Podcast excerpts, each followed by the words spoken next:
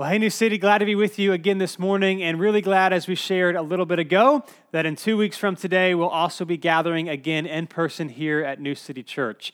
As I begin this morning, I want to share with you a story that took place in the second year of Christina and I's marriage. It was either Christmas or her birthday, so I was going to buy her a gift, and we hardly had any money at that time. Our budget was really tight. And so I thought I could try to buy her one semi-okay gift, or I could buy her multiple smaller gifts. And who doesn't want to open as many presents as possible?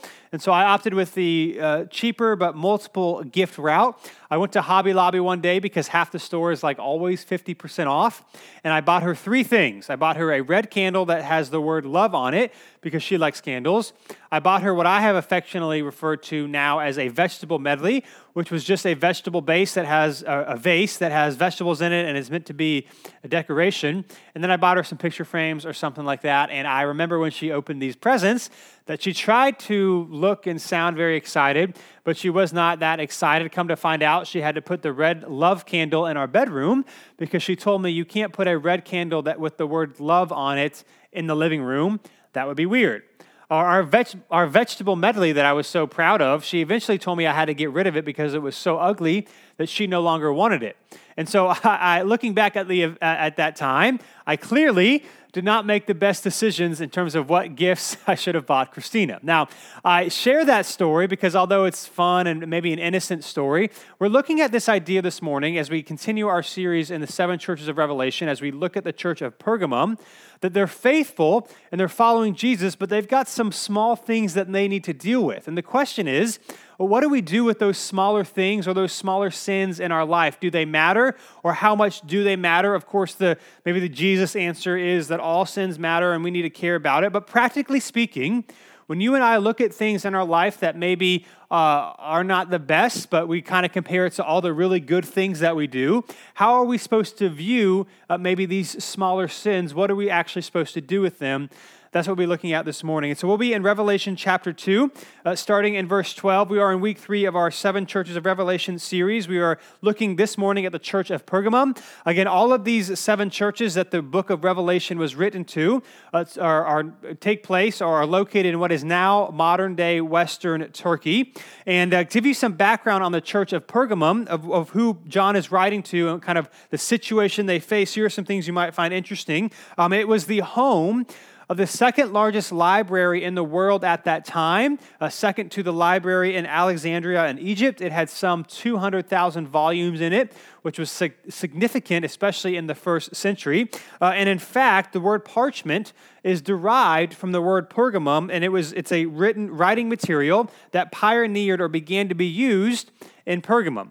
Also, because Pergamum was not a major port city, nor was it on a major trade route, it was not a cultural center, but rather it was more of, it wasn't a center of commerce, but it was more of a cultural center. In other words, you would only go to Pergamum if you meant to go there. Like, you would have never really passed by there for no reason. It's not maybe the perfect analogy, but think of like a small town in the middle of nowhere. You only go there if you're going there on purpose. And so because it's kind of not a normal place that people travel to, that you could kind of think of maybe in our modern day terms, they might have a little bit of their own accent. They might have their own local charm because it's just kind of their own place. This is what Pergamum was like. It was more of a center of culture because it was kind of on its own in that sense. That being said, it was an important religious center. And so they did have a lot of visitors for that reason. They had big temples to Zeus, to Dionysus, and to Athene, among others, and so it was a very well-known cultural center when it comes to religion. And then finally, Ephesus in week 1 faced false teaching. Smyrna, week 2, as we looked at last week, faced persecution, and Pergamum is going to be facing both. And so that being said, here's what it says, Revelation chapter 2, starting in verse 12. It says, "Write to the angel of the church in Pergamum, thus says the one who has a sharp, double-edged sword. So the angel is essentially the spirit of the church. John through Jesus is, or Jesus through John, rather, is saying, this is what I want to say to the church of Pergamum. And like every reference in each of these seven letters to the churches, John is referencing one of the descriptors that he describes Jesus as in Revelation chapter 1. And so in Revelation chapter 1, he describes seeing Jesus as having a sharp, double-edged sword coming from his mouth. And so he's again saying that this revelation is coming from Jesus. Now, what is significant is that John, for each of these seven churches, is not kind of randomly picking a description of Jesus and just kind of throwing it in. Each description that he uses has a particular significance to each church. And so, for example, what does a sharp double-edged sword have to do with Pergamum? What is significant about Pergamum is that the proconsul of the Roman province of Asia was in Pergamum. So the Asian part of the Roman Empire, if you had a big legal dispute or if you had somebody who was facing death, what this means is that the power of Rome was held in Pergamum, and that the government in Pergamum could issue death, and it could issue kind of the big governing laws. And so instead of having to travel all the way to Rome for every kind of big dispute, you could actually go to Pergamum. And so what Jesus is doing here is that he's reminding the believers in Pergamum that he, not the Roman government, ultimately has the power of life and death. That he, not the Roman government, is the one that ultimately is in control and ultimately has the power of the sword, which would be an encouragement to them. And so Jesus is wanting them to know this. It says this in verse 13.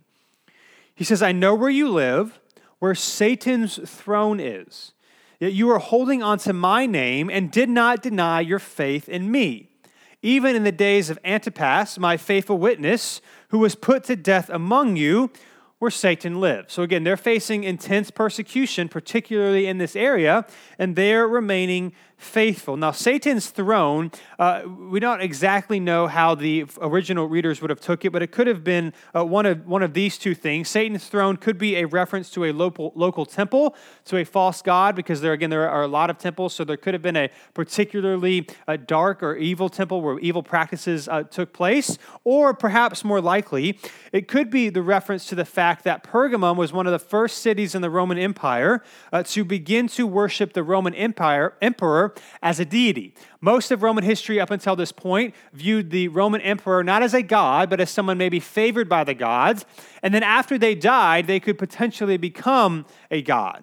Well, Pergamum and some other places were the forerunners to start worshiping the living emperor as a god. And not only that, they required all of their citizens in their area to also bow down and worship the emperor, which is different than the other religions that were going on. You could kind of essentially pick and choose who you wanted to worship and who you wanted to follow, but it was a requirement that everybody bowed down and worshiped the emperor. And so Jesus is commending them for staying faithful to his name, even in the midst of being kind of told they have to worship God. Now, this is also significant because their cultural context is a little bit different than ours, as we've been talking about these past few weeks. For us, it may seem simple. Clearly, you don't worship false gods. But in the first century, everything that you did in your life was all your civic duties, all of your hobbies, all of the work that you do were kind of tied and were flowing in and out of religious life. So, for example, trade guilds were a very big thing. If you had a certain talent or job description that you followed, a certain trade that you were a part of, you would have joined a trade guild. These were places where you would meet once or twice a month for meals. You would celebrate birthdays through these guilds. They would do your funerals and celebrate marriages. They would kind of your center of your life was kind of thrown through this trade guild. And all trade guilds, like everything else in Roman culture, would begin with idol worship, a sacrifice to a god. They would eat together, but they would bless their worship, or they would bless their meals as an offering to the god. And so by participating in that meal, you are essentially saying that you agree with and you believe in the deities that they are worshiping. And so it was really hard and significant. It had massive ramifications for you to withdraw from these things, everyday, ordinary life, because you didn't want to worship any gods. In other words, this made Christians an easy target. because at best they were viewed as essentially unpatriotic, like they're not down with what we're trying to do in our culture, and at worst they were viewed as anarchists, as people thought that, man, they are actively trying to subvert and change the customs and laws of our day because they're not participating and what we're doing. And so this was very difficult for Christians. And so again, Antipas is an example that they give us, was martyred in 92 AD, which at most would have been maybe 2 or 3 years before John wrote this letter, as an example, as someone who said, I'm not going to bow down. People did not like that, and he was ultimately killed. Tradition has it that he was roasted alive in a brazen bull, which was basically a bronze or a metal bull. And you can think of like a big bull. They would put somebody kind of in the stomach of the bull. They would close up the bull. Under the bowl, they would light a fire where you would burn alive, and they would essentially have a tube going from the stomach from where you were out through the bull's mouth, and it would sound like a bull was kind of yelling or screaming, which was actually the person being burned alive. And this is what had happened to Antipas. And so as you can imagine, this was a pretty tragic and horrific thing. And what he's saying there is, in all this persecution, you're still remaining faithful, which is good. But yet, here comes the rebuke. Here's what some of them are not doing so well. Verse 14. He says, but I have a few things against you. You have some there who hold to the teaching of Balaam, who taught Balak to place a stumbling block in front of the Israelites, to eat meat sacrificed to idols, and to commit sexual immorality. He's referencing here the story of the Old Testament story of Balaam. If you're familiar with it at all, this is the story that involves the talking donkey. And what basically happened is that this is found in the book of Numbers. The Israelites are at this point traveling through the wilderness, but they're powerful and they're mighty in number. And so Balak is the king of the Moabites, sees the Israelites, and is somewhat threatened by them. And so he summons Balaam to come to him, and essentially asks Balaam to ask God to place a curse over the Israelites. Well, long story short, Balaam says, okay, I will go to God before you, but I will only do what God says. And so God, understandably, does not curse the Israelites. And so Balak asks again and asks a third time, each time kind of upping the ante of what he will give Balaam if he would pronounce a curse over the Israelites. And God eventually not only doesn't pronounce a curse over the Israelites, but then begins to pronounce blessings. And so Balak is very upset about this. And so as Balaam is leaving Balak's presence, probably for the last time, he does tell this to Balak. He says that here's one way that you can actually get Israel to forfeit God's protection over them. If you can entice them to worship idols, which is what Balak actually ends up doing. He begins to intermingle with the Israelites. They begin to marry one another, and they eventually, again, as it says, begin to worship false gods, begin to eat meat sacrificed to idols, and begin to commit sexual immorality. And so this is the problem that's happening here. Verse 15, it says this, in the same way, you also have those who hold to the teaching of the Nicolaitans. And so like the Balaam story, there were some believers who are now being enticed and are now involved in similar practices. Now, we're not exactly sure what the Nicolaitans taught, but their practices resulted in the faithful Christians doing things that went explicitly against what God would want them to do. And now, to be fair, again, we could look at this and say, okay, so they're committing sexual immorality in a pretty open stance. They're eating meat, sacrificed to idols. They're participating in these things that are clearly meant to be worshipful acts of false gods. Don't they know what they're doing? How could they do that? We have to be fair and understand that the false teachings that they were following is very similar to what we experience today. It's not as if they had people coming in and saying, deny Jesus and go do these things. What is happening is that they would have people who were coming in and were essentially maybe suggesting improved versions of following God. They would perhaps say things like, you need to have a more modern approach of what does it look like to honor and follow Jesus. In other words, you would have people that were not overtly trying to pull people away from God, but they were saying things like, what's wrong with doing X? if he can help you better relate to other people. Or surely God would understand, again, if you're facing a financial difficulty, to do things like worship false gods to help improve your financial state because life is really hard for you. Essentially, what this would be was it would be a temptation to compromise. It's not that people were coming in and blatantly saying, do these things and reject God. They had people coming in and saying, well, you can still do these things and be faithful and follow God. In other words, they were facing the temptation to compromise. And what Jesus is saying is that this cannot be tolerated. If we were to put what John through Jesus is saying here, is, as I kind of would sum it up this way, that faithfulness is determined by God, not culture. Faithfulness is determined by God and not culture. And so although just like they had things in their day, we have things in our day that our culture does, that it just seems normal, that it seems like everybody else is doing it. What's the big deal? He is reminding them, and it is a reminder to us that faithfulness, honoring God and loving people is a standard that God sets. And if there are things that our culture does that are dishonoring to God and dishonoring to others, following in those things can result to unfaithfulness. It kind of makes me think of like, when Christina and I sometimes are going places and there's going to be a lot of kids there, we will prep our children, essentially our 5-year-old, because our 2-year-old, he doesn't know what's going on anyway. But we'll say things to Finley like, hey, we're going to be going to this place. There's going to be a lot of kids there. But remember, we still expect you to use your manners. We still expect you to be kind. Like, here are our expectations of what we want you to do, regardless of what other children are doing or how they're behaving. Here is how we are going to operate. In other words, we're not going to compare ourselves to other people and say, well, since they're doing this, it's okay if we do this too. Now, here's our standard, and we're going to try to live up to it. Again, following Jesus and being faithful to God is determined, or faithfulness is determined by God and not our culture. Even though we could get away with doing things in our culture like they can, it doesn't mean they're actually being faithful. In James chapter 1, James puts it this way in verses 13 through 15. He says this, knowing that faithfulness is determined by God and not culture, he says this, no one undergoing a trial should say, I am being tempted by God, since God is not tempted by evil, and he himself does not tempt anyone. But each person is tempted when he is drawn away and enticed by his own evil desire. Then after desire has conceived, it gives birth to sin.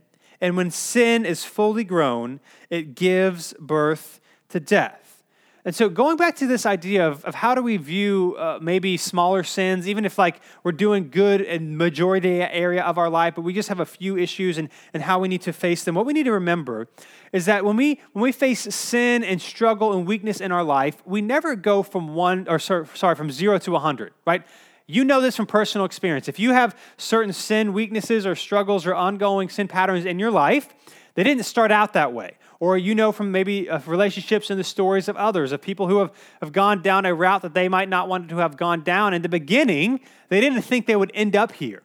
In other words, we don't go from 0 to 100. We go from 0 to 1, and then 1 to 5, and then 5 to 20, and then lo and behold, at some point, our life is not at all what we would have wanted, because what had happened is this, and what we need to understand is this, that small compromises lead to big sins.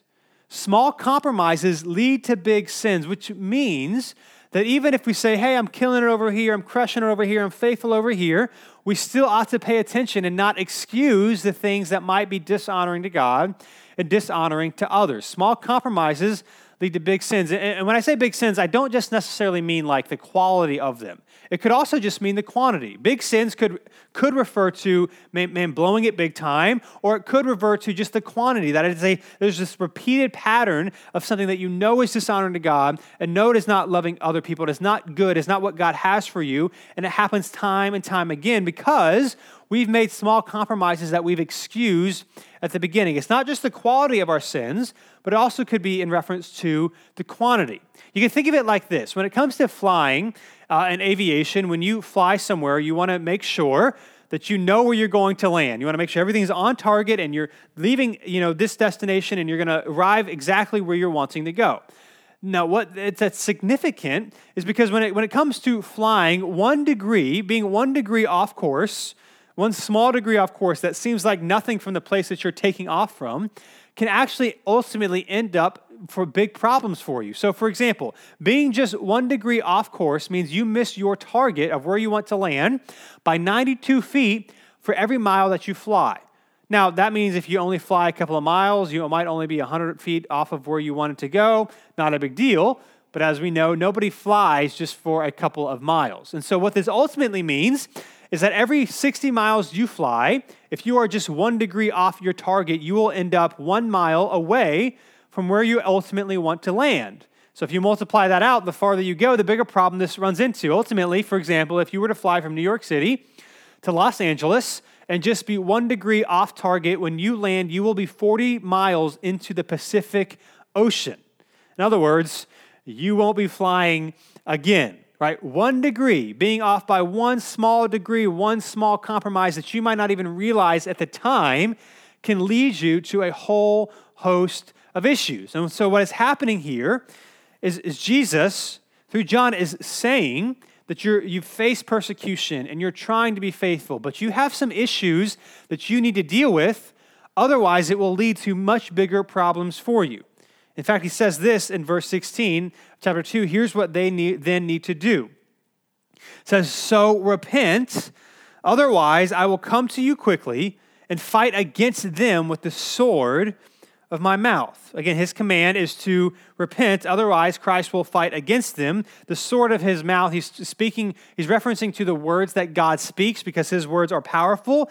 He's not referencing here to the second coming of Christ. He's referencing literally to this church. We're not exactly sure what it would look like or how providentially it would go about, but he is saying that if you do not repent and turn from these ways, this body of believers will cease to exist.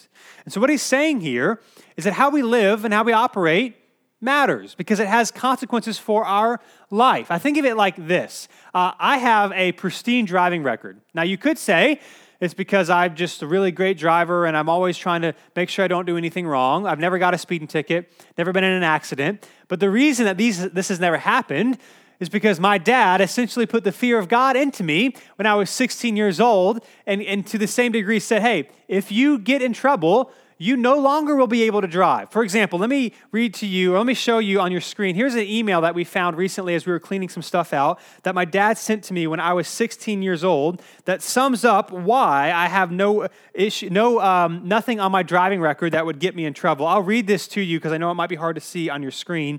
Here's what he said. He says, Dylan, your 6-month car insurance premium was $750. That is about $125 a month or $4 a day. The good news is that you have a pristine driving record. No accidents, no tickets, no running red lights, no speeding. Super. Keep it up. Drive paranoid. Turn off the music in busy or unfamiliar locations.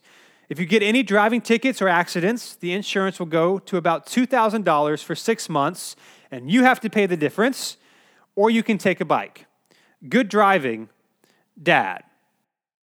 Now, why do I share that? Because basically what he was saying is this, that sin has real consequences. Sin has real consequences. Yes, my dad would still love me. Yes, my dad would forgive me. But if I choose to make an unwise decision, I will have real life consequences that I would have to deal with, right? I would no longer be able to drive my car. And what Jesus is getting to here is that it's not that your sins won't be forgiven, but you and I do have to deal with our consequences, right? Not that my dad would not have forgiven me and still loved me any less if I had gotten a speeding ticket or gotten an accident, but I would have to face the consequences of my actions. That our sins have real life decisions here in this life, even if we're forgiven by God. Now, that being said, this is what makes the gospel so amazing. That yes, in this life, if we make sinful and wrong decisions, then there will often be consequences that we have to face. The gospel is that you ultimately do not have to face what you really deserve. The gospel is that you and I are not awesome, that you and I have blown it, which we all know to be true, and instead of incurring the wrath and the eternal condemnation of God that we deserve for turning away from him, God sends Jesus to do for us what we could never do for ourselves. And so that although sin has real earthly consequences that we ought to take heed to and understand, ultimately the gospel is that you are forgiven from the biggest consequence that you deserve, which is condemnation and rejection from God himself. The gospel is that Jesus came into time in the form of a man, lived the perfect death that you and I could not live, cannot live, do not live, died the death that we deserve, so that anybody who would trust and repent and follow in Jesus would receive the grace and mercy of God, not because of us, because of him. The gospel is that although our decisions now have real earthly consequences that we ought to care about, the gospel is that the biggest consequence of your sin and of my sin, we don't have to face. And it's not because God doesn't care, but it's because he actively and proactively did something about it and offers us a way to receive grace and mercy, not because of us, but because of him. The gospel is not about what you have done and how awesome you are. The gospel is what God has done for you and how amazing he is, that he does not need us for anything, that he does not want anything from us, that he did all of this for us in sending Jesus. And so the call to repent is not to repent and turn from our sinful ways to get something from God, to make us love us more, but so that we can more fully experience the life that God wants for us. Because although he is a gracious and merciful God, he is a just God, and he will condemn and one day right every wrong. And the question is, are our wrongs going to be righted through the grace and mercy that Jesus displayed for us, or are they going to be righted by us experiencing the rejection from God that we all deserve? The choice is, what are we going to do with Jesus? Because the gospel is more beautiful the more we understand that we deserve the rejection and condemnation from God, but God in his love and grace towards us has given us another way. And so he's telling them to repent from their wrong and evil ways and turn to Jesus to receive the life and grace that he has for them. And so he concludes by saying this in verse 17. He says, let anyone who has ears to hear, listen to what the Spirit says to the churches. To the one who conquers, so to the ones that do repent and trust and believe and follow Jesus, I will give some of the hidden manna. I will also give him a stone, and on the stone a new name is inscribed that no one knows except the one who receives it. He's saying faithful believers will be conquerors, will experience the inheritance that Christ has for those in his kingdom. And he gives us a description of a hidden manna and a white stone. Hidden manna basically meaning the bread of life that God gives us. And the white stone, it could be a number of things that he's referencing. I'll just explain what two of them likely might have been and what they might likely have understood by that. A white stone in this time period was given to victors at games. If they performed well or if they won, you would receive a white stone that would give you entrance to certain banquets, right? So you would be allowed to come in based off of your achievements. Or two, it could be in reference to a legal practice where jurors voted for acquittal with a white stone and voted for a conviction with a black stone. What he is essentially saying here is, regardless of what cultural reference he is referring to, what he's saying is that this manna and this stone is a blessing for those who are in Christ, that you will receive this not based off your effort, but based on what Christ has done for you if you repent and turn and follow him. And those that do will be given a new name. Now for us, this might not mean much because in our culture today, names are kind of more descriptions. They often don't have kind of a deep meaning to them. For most of human history, names that were given to people or even places often had a deep and significant meaning. What he's essentially saying is that you will receive the blessing of God, you will receive a new name, and you will go enter into God's kingdom if you repent and turn and follow him. So that being said, if I could kind of wrap this up in a main idea of what this means for us today as we read this letter, here's what I think I would want us to know. That repentance changes our practice. Repentance is significant because this is not just I'm sorry, I'm just going to try not to do it again, but true repentance changes our practice, right? For example, I have since repented to Christina for buying a vegetable medley, which means I've never again bought her another vegetable medley, right? I have admitted my wrongdoing, and I have truly repented because I have no longer done that again, right? True repentance starts with our heart, but impacts our actions. This is not to say that we're going to be perfect, but repentance is not, I'm sorry, I'm just going to try to self-will myself not to do this again until the next time, and then I'll apologize again. Repentance means I recognize the errors of my way, and I'm going to take practical steps to change my direction so that I will not be continuing in this practice. What's happening to the church in Pergamum is that they were faithful and they were commended for it, but they still had issues that they needed to deal with. They still had things that they need to repent of. Otherwise, it would overtake even their faithfulness and everything else that they are doing. And so as I close, the question for us this morning is this. What things have you and I in our lives excused that we need to repent of? What are perhaps some smaller sins or some ongoing weaknesses or issues that we are facing that we kind of excuse because we say, well, you know what, at the end of the day, I do love God, and I am trying to be a good person, and I am trying to honor God. Nobody's perfect. Everybody has their own issues, and so I'll just kind of keep this under wraps, or I'll kind of indulge in my own guilty pleasures every once in a while, but it's okay because God will forgive me. And although God does forgive us and does give us grace, if we have truly repented, we will not look at these issues of our life with a sense of excusal, but a sense of what can I do to proactively repent and change my practice, not so God will love me more, not so I can say, look how much of a great person I am, but because we've truly been heartbroken by the areas and ways that we dishonor God and dishonor people.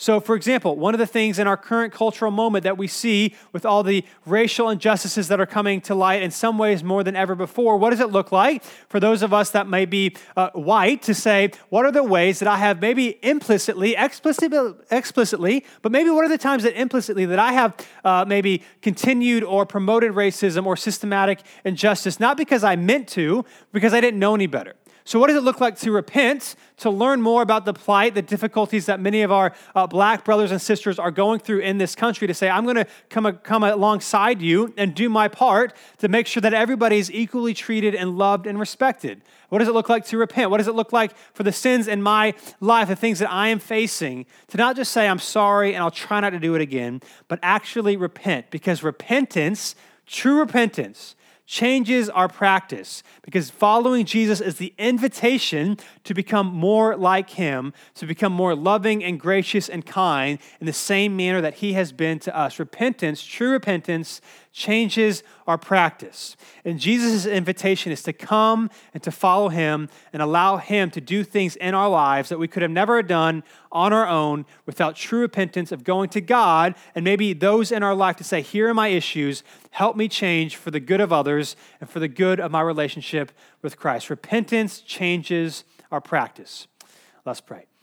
God, you are good and gracious, and one of the encouragements to me as we read all of these issues that these churches are facing and all of the issues in our life is that your call is always the same, that you are calling and inviting us to repent. You're not saying do X, Y, and Z, or give this amount of money, or pray this much, and then maybe you'll forgive us. You say, no, right where you are, repent and turn to me. Give your weaknesses, your struggles, your issues, be honest with them, and give them to me, and we will have grace and mercy, forgiveness right there.